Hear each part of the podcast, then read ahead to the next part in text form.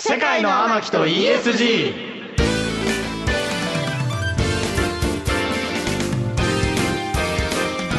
こんばんは三人四人と書いてミキミキ幸太郎です若手研究者をバックアップしている渡辺博です二次元ボディの天木純です。世界の天木と ESG この番組は SNS 総フォロワー数およそ500万を誇る天木潤さんのグローバル展開、はい世界の天木になることを目指し、ESG を軸とした今必要なさまざまな知識や世界の見方、はいこの番組では天木の種と呼んでいますが、こちらを天木潤さんがリスナーのあなたと一緒に楽しく身につけていく番組です、うんはい。天木さんが実際に興味のあることもっと知りたいことや、うん僕たちが今これは抑えておくべきなんていう話題、はい天木の種をどんどん学んでいく30分です。イエイ。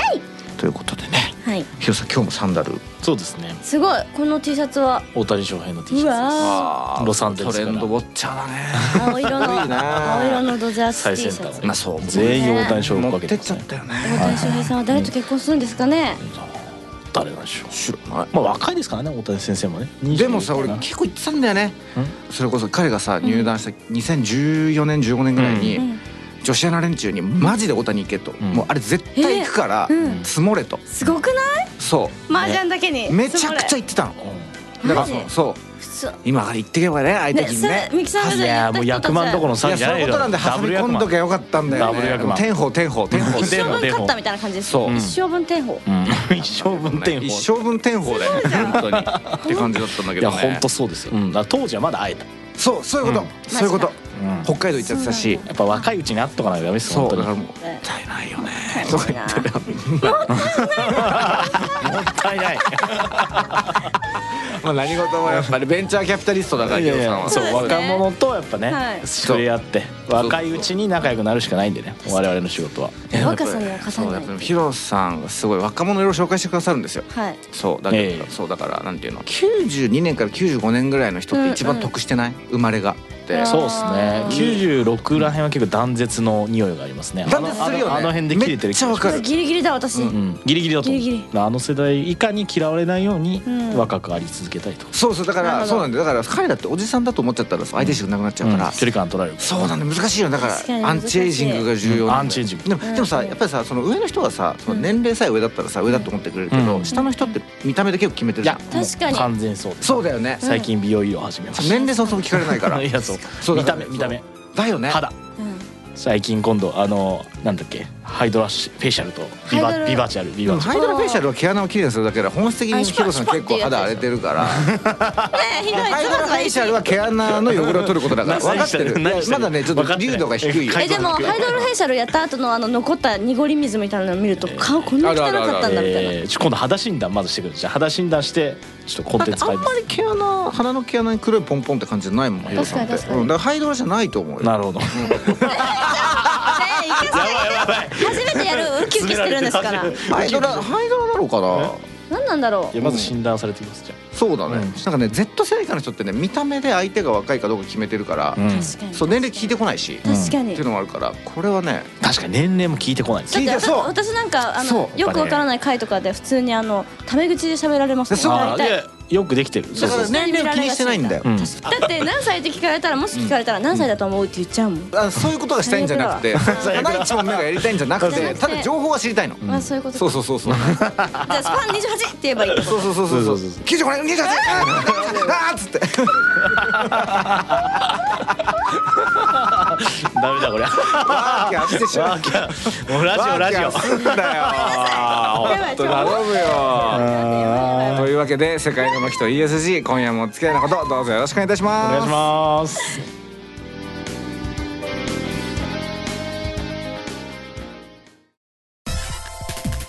世界の天木と ESG KBS 京都ラジオからお送りしています AM1143 FM949 KBS 京都ラジオからお送りしています世界の天木と ESG 天木淳さんのグローバル進出を目指しさまざまな知識この番組では天木の種と呼んでいますがこの天木の種をリスナーのあなたと一緒に学んでいく番組ですはい。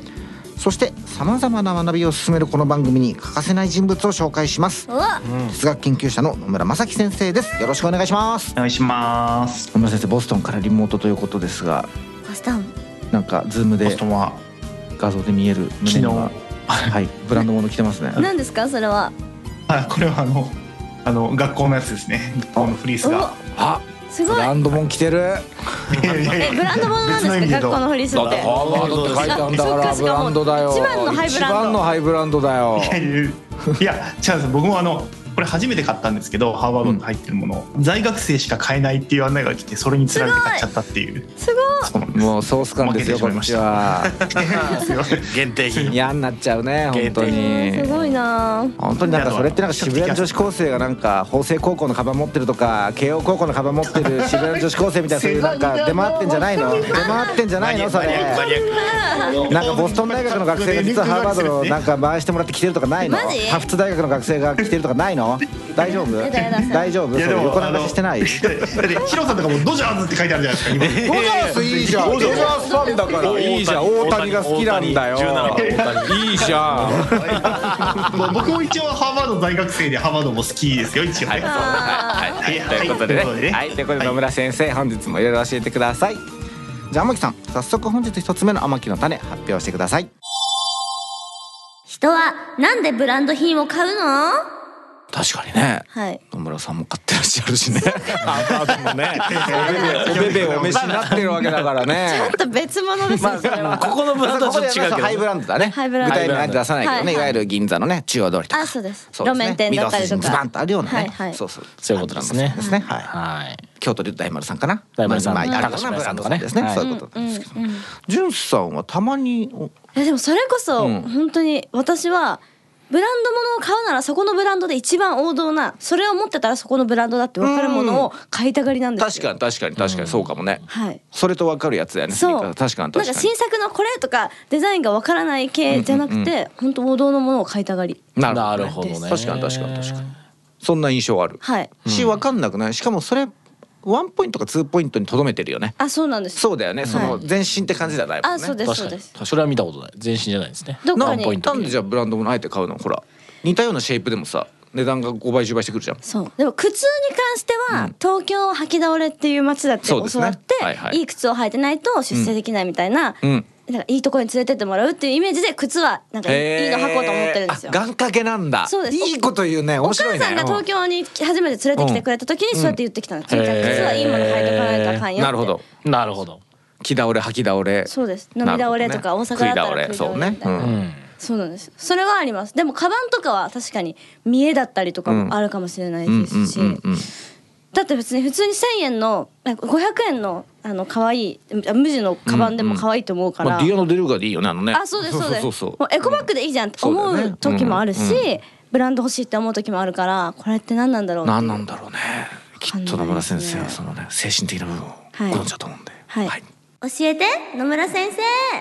はい、あのブランドを人の精神的な側面から考えるとやっぱり2つの側面があると思ってて、はい、うんえ1つがやっぱりあの対外的なつまりうん他人にどう見せるかっていう見せ方ですよねうーんことに対するものとであとはまあセルフイメージ自分に対する体内的なところがあるかなと思いますと。うんううんんで多分大事なのは後者なんですが前者対外的な話はまあ僕らが一般的に普通に想像する話ですよね。うん例えば、えっと、あのこのブランドを持ってる人ってお金持ちみたいなイメージなのか、うんこのブランドでなんかちょっとあの悪っぽいなのか。おなんていうか他人に対してどういうふうな見られ方をしたいかっていう意味での、まあ、ブランドで自分のそういうなんか他人の印象を作るっていうふうな側面があるっていうのが丸1で丸2がさっき言ったように、自分はこれを着てる人間なんだっていうふうなイメージ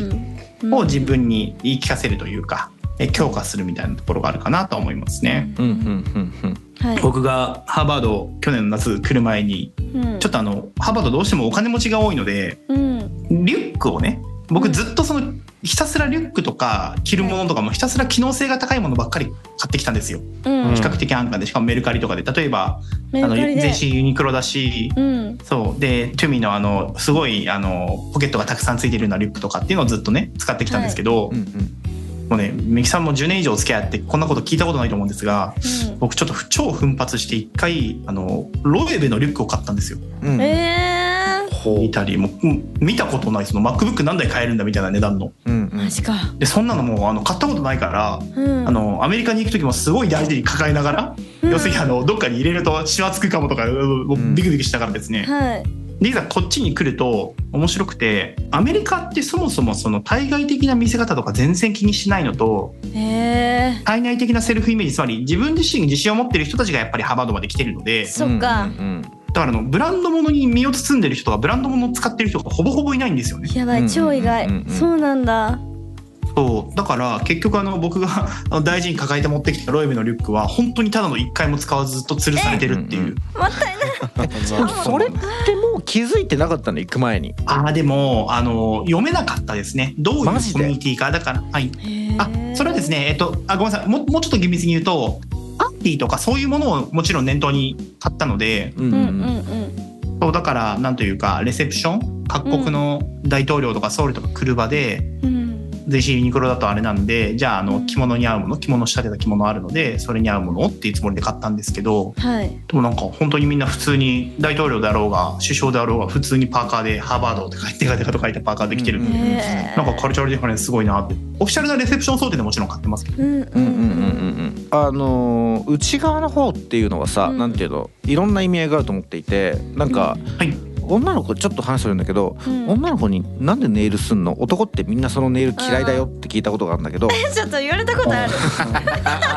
でそのそしたらいやあの結構いいこと言った子がいて、うんうんそれはあの異性にどう思われるとかじゃなくて普通うんにこれが爪が綺麗だとテンションが上がるから確かその自分の中の儀式とみたいなものだとうんいうふうに言ってるんだけあどー内側っていろんななんていうのその思いがあると思っていてそれってじゃあなんかコンプレックスの裏返しかもしれなけれうんばそうやって儀式的なものかもしれないってなったとすると内うん内側のものっていうとなんかもっと細分化するとどんなものがあるのかなと思って。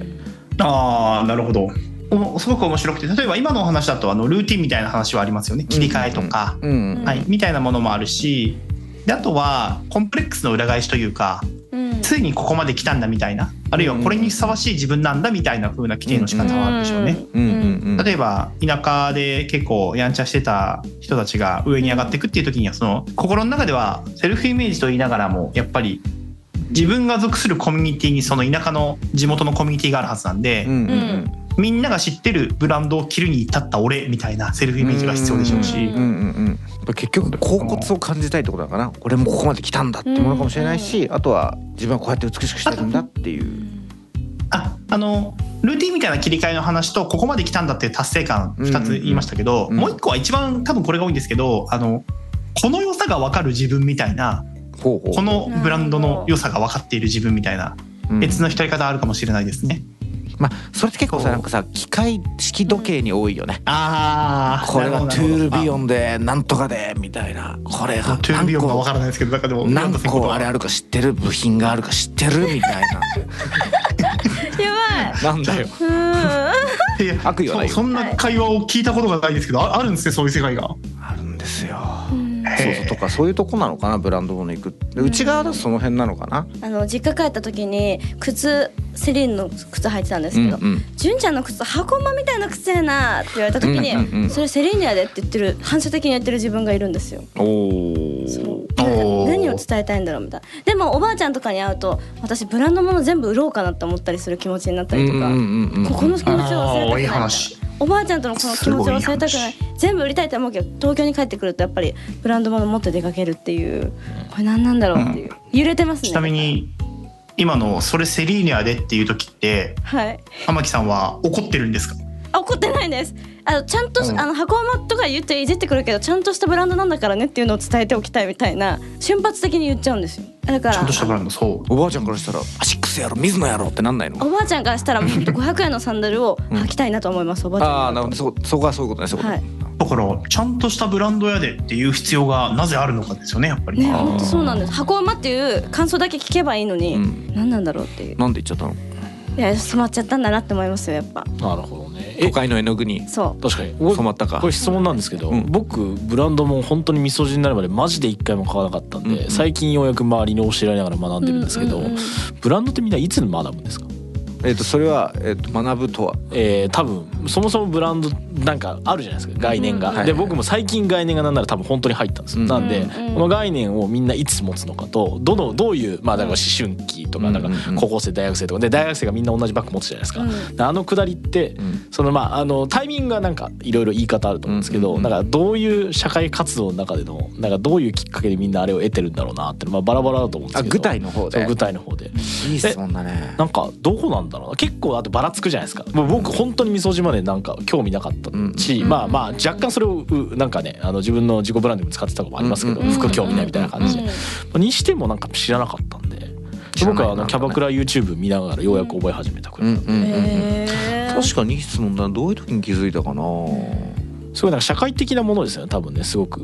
と思うようん周りからのものだしねわうん、え子供の時からメゾピアノとかわかります知ってますかるわかあそうるいう鳴島系ねんそういうのを着てる子はっていう概念が子供の時からありましたメ私ゾピアノ島村はいうんうん私そうだからその1000円2000円の服を買ってもらうのと、うんメゾピアノを何個か持2.5って倍るぐからいそうだよそうだよねあーバーバリーとかもありましたねあれあれも違うまあそうだよそうだねなるほ子供の時からメゾピアノを私は今日着てるっていう日はテンションが上がってましたどおでまたパーバリリーはまた違ってさええほらあのチェックのマフラーっていうのうでん学生には浸透しやすかったねなる要ほどはその制服って決まってる中でマフラーだけ変えれるじゃんーあおしゃれにできるだからそこで分かりやすいのってバーバリーだったんだなるよほねどねっていうのとかうんなるほどでもそこでまあなんていうのマフラーに LV の子はいなかったわけで、うんなんか変なやつは使ってたけど高校とかでもね、そうそうそう誰かと比べてるのかなと思ってまあでも2つあるよねそのさその俺は人とは違うんだっていう欲もあれば、うん私もその仲間に入れてよのあもるかーらそれもありますねどっちもが混在してるよね。社会的ですね社う会ん的うんえっと、僕富山の田舎の出身ですけど小中高とあの、うん週末とかに出かけることがないんですね、うんうんうんへえまあ、行くならギリギリイオンで、うんまあ、あるいはもう、うせいぜいカラオケしか行く場がなくてみんな、うんまあ、部活が受験してると受験勉強してるとだからあの外出する服を買わないんですよほとんど、うんうんだからずっと、ね、土日も含めて学ランで過ごしてるみたいなああとはジャージ、うんうんでもそうするとだかさらあれじゃないあの、うんエアフォースワンとか買い出さない靴だけ靴で自己表現し始めなあーいそういう人ってあで靴もいやでも少なくとも中高時代に靴で自己表現の話には一回もならなかったですねなってないんだ記憶する限りへえ一回もなってないですねで多分そもそも在庫がないので近くにうんうんまあ今インターネット発達してるんで分かんないですけど、うんだからなんかエアフォースワンとかあのエアマックスって単語も聞いたことなかったんで、うーんうん、で買い物は全部ユニクロアベール島村みたいなうんのが富山県だけでも100万人弱いると思っていただいていいかなっていう感じですかね、まあまあ100万人弱は全人口ですけどうんそっか東京育ち俺だけかそうだそうです僕京都だうもんんね、私もでも靴で表現してましたよ途中でしてるよねこのアディダスの靴初めて買ってもらった三本線入ってる嬉しいみたいなやっぱ兵庫がちょっと都市圏だからかもしれないね、確かにキティちゃんの健康サンダル学校に履いて行ってた時もありましたけれども不良ですね不良不良っすねでもそういうの言っちゃうのも何なんだろうってこれどういうことどういうことどういうこアピールといやまあそこまでいっちゃうとちょっとブランドが外れちゃうからあれなんだけどあそっかすみません なるほどじゃあ内側だとそんないろんなさ恍惚な部分だったりとか俺はこんなものがわかるんだみたいな自己満足はあるけど、うんその外向けのやつってさっき言ったようにその何ですか自分は違うんだとも言いたいし、うん一方で混ぜてもあ自分もその一員なんだって言いたいしみたいな,、うんなんかどっちもが混在してるなっていう中で、うんうんうんそれって何なんだろう、なんかそのじゃあさっきのんさんの理由と、うんそのじゃあセリーヌ履くなりして、ん私もその東京でバリバリやってる一人なんだって思いたいっうんていうところはいなのかなとか。なんだろうあねーでも逆に自自分は人と違うんだというためにうんブランド物を着るっていうのは何、それこそ成人式この間あったけど成人式にあえて自分はブランド物着てくみたいな、ななんかどっちもブランドで試してるってことになるのかな、あとはあれですかねあの特に20代多いと思うんですけどあの周りのコミュニティのメンバーと同等もしくはそれ以上であるっていう圧力はあるでしょうね。うーあそれん結構あるかもなそうやっぱり東京来てかなり衝撃でしたけどなんかみんな当然にブランドブランドも知ってるしブランドものも着てるしううんんでかつ僕は東大だったわけですけど東大でさえも結構その毎日着るブランドが統一されてるやつらがかなり多かったうのんうんうで、んじゃあなんかそれに対して自分はどういうポジションを取って見せていくのかってことはまあ考えざるを得なかったところはありますよね。うんで多分これがあのある程度富裕層が集まるようなコミュニティとかだとうんなんかまあでも一周回ってもちろんねあの全員あの無地のユニクロはかっこいいみたいなコミュうんニティも逆にニューバランスみたいなねそううん逆にそうそうそうあると思うんですけど、でもそこに減るまでに、えっと、なんか分かりやすい、えーアルバーニとかバーバリーのロゴが入った服着てるとかっていう風なのは減る人は多い気がしますよね。でもさそれってさじゃあさなんていうのそれこそじゃあ先進国なんかなんていうのさニューヨークのピカピカの人とかパリのかっこいい人はさだんだんそういうのが離れてるじゃん。でさ日本人っていわゆるなんていうのじゃあバブルの時はさめちゃめちゃスイッチ入ったかのようにさ海外でさ円高の中でバブランド買いまくってて今は中国人の人がそれやってて。うんじゃあ今度はインド人がそれやってその後最後はアフリカ人がやるみたいななんかそ のだんそうやってなんかだんだんなんか波のようになんていうのそうんのブランド意識とか変わっていくみたいな。うんで最後全員ニューバランス履いてんじゃん一周回って 全員ニューバランス履いちゃうじゃんそ世れ界が一周回ってそうなると何もあでうも裸裸足なのアメ人とか最後まあ、でもおおっしゃる通りであの少なくともブランドが各文化圏を侵食していくっていうのはあのいわゆる文化帝国主義っていう、うんはい、あの主義として普通に学説としてよく言われてる話ではあって。うんうんうんうんでその帰結がミキさんがおっしゃったように、えーある種合理的なものになるかどうかは別の話だと思うんですけど、うんううんんううんん合理的になっていくことが成熟かとか成功かとは別にしても僕もそっち寄りではあるのでおっしゃることはよくわかりますつまり、あのね着やすくて履きやすくてで安価で代替可能性が高いってものに行く人が増えていくことはすごく想像ができますねじゃあ300年後ぐらいには全員ニューバランスを履きうんユニクロを着て豆食って肉を食わないみたいな。だって昨日の現場全員ニューバランスでした私以外へえ。へ ー何系の現場だったのそれは。写真集のイベントだったんですけどもへうだ男性スタッフさん全員ニューバランスでえ。へはえ。そこめちゃくちゃもう民度がこう割と高いというかね進んでんだね進歩的履きなや。すいっていうのを理由でで履いてて確かに可愛いと思ってでもなんかまた違う人との差のつけ方が生まれてくんのかな。うんうんでも逆にそれでみんなニューバランス履いてたら私も欲しいなと思うからあ一位になろうと。これなのかこれがブランドであれなんノーブランドであれ、うんみんながやってると欲しくなるのかなっていう、うんミーハー心もありみたいな難しいなこれ。もなかなか根深くてですね僕もニューバランスボストンでずっと履いてるんですけど、うんあとはニューバランスはボストンが発祥の地なので、うんへえ幅があるんですね。そうで、まあ、ニューバランス履いてる人多いんですがやっぱりあのニューバランスユーザーが多い中であの品番とか見ちゃうんですよねどうしてもね、う。うんーんニューバランスさの三中桁でのもやつねあのね。うんどこに書いてるんですあか900うん番たうん単に書いてあるよ。書いてあるんだそう。そうすごいとかっていうのでなかなかあの染みついたブランド意識というかブランドを見る視線っていうのは資本主義によく作られているのでなかなか抜けないですね僕はニューバランス履きやすくて大好きなんですけどうんそういう風に見ちゃうなっていうのはへえお恥ずかしい限り。いやーでも難しいですねなんか人と同質になりたい人とは違うと思われたいこの狭間に生きてるということなんですね、難しいなはい野村先生今夜も勉強になりましたありがとうございますありがとうございありがとうまごすざいます KBS 京都ラジオからお送りしています世界の巻と ESG まだまだ続きます引き続きお楽しみください世界の天木と ESG FM94.9AM1143 AM1143 FM949 KBS 京都ラジオからお送りしてきました世界の巻と ESG、はいあっという間にエンディングです、うんということで天木さんブランド、いやなんか考えさせられましたねまあなんかね、うんその踊らされずにうん意図してね、うんあえてコミュニティに混ざろうとか、はいあえて差つけようとかそういうのなんか意図して動けるとうん賢いのかもしれませんそうですね。ねうんうん無理に買おうと思わなくなりましたまあでも儲かってるからねどこのブランドさんもね。いやうん天下の LVMH がね、えーなんだっけモエヘネシールイ・ヴィトンですかねルイ・ヴィトンもえへんしね。はい順番違いましたすいません、いいと思います。やあのだからみそじになってブランドを学んだんで、うんブランド調べていくとこの LVMH の総本山のベルナール・アルノーが出てアルノーさんね。知ってるじゅんちゃん知らないあの世界で一番2013年一番の金持ちは、ベゾスでもイーロン・マスクでもなく、アルノーさんですそよう IT 長者じゃなくて日本人今なん てフランス人アルノーアルノーさアルんノベルナール・アルノー。あるのもともと不動産屋なんだけどね。不動産屋そうそうそう。で不動産で儲かっただから不動産を担保にしてブランドの会社をどんどん買っていくってことをやってうんたすごいおじい様でうね、ん。おじい様なうの、ん次々ブランドだって全部今言ったブランドは同じグループだからえー上がってるやつはね。うんそう。っていうだから結局21世紀まあねテクノロジーとか僕まあテクノロジー通する仕事してますけど、一番儲かった一番儲けてる人は実はブランドの人でまあでも変わらないものだよね、なんていうの,、うんその人の欲望っす人間の心理といねうのはね便利になるものはどんどんテクノロジーで変わっちゃうけど、まあ便利になっても結局人と違うものを人と同じものをって求めると結局それが一番お金になるというのは結構極めて本質的だなと。でも日本企業はその辺が弱いよね、うん弱いですね。できてないよもったいないね本当にないんですよね。やでっもぱり結局やっぱり憧れなんかなんかなんていうのこの人と一緒になりたいってなるとやっぱどうしてもうんなんか欧米人と一緒になりたいって思っちゃってんのかね、心のどっかでうんうん憧れてんだろうねうんうん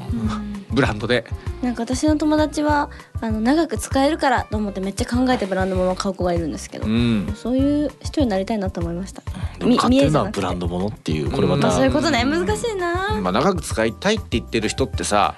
ブランドもの買ってるけどブランド好きじゃないんだよって言いたいから言ってるだけにしか、みたいな最初に来てなんかさなんかほらプロ入ってすぐの斎藤佑樹が長く使えるからとか今詭弁を働いてブランドもばっか買ってたじゃんそういうことじゃないのあそういうことかもしれれ俺ない詭弁だと思うねああー信じてないよまあでもその欲望をかき集めたら一番儲かったおじいさんがアルノさんなんでなるほど覚えててください。そういそううことかうまくやってんだよアルノさんは。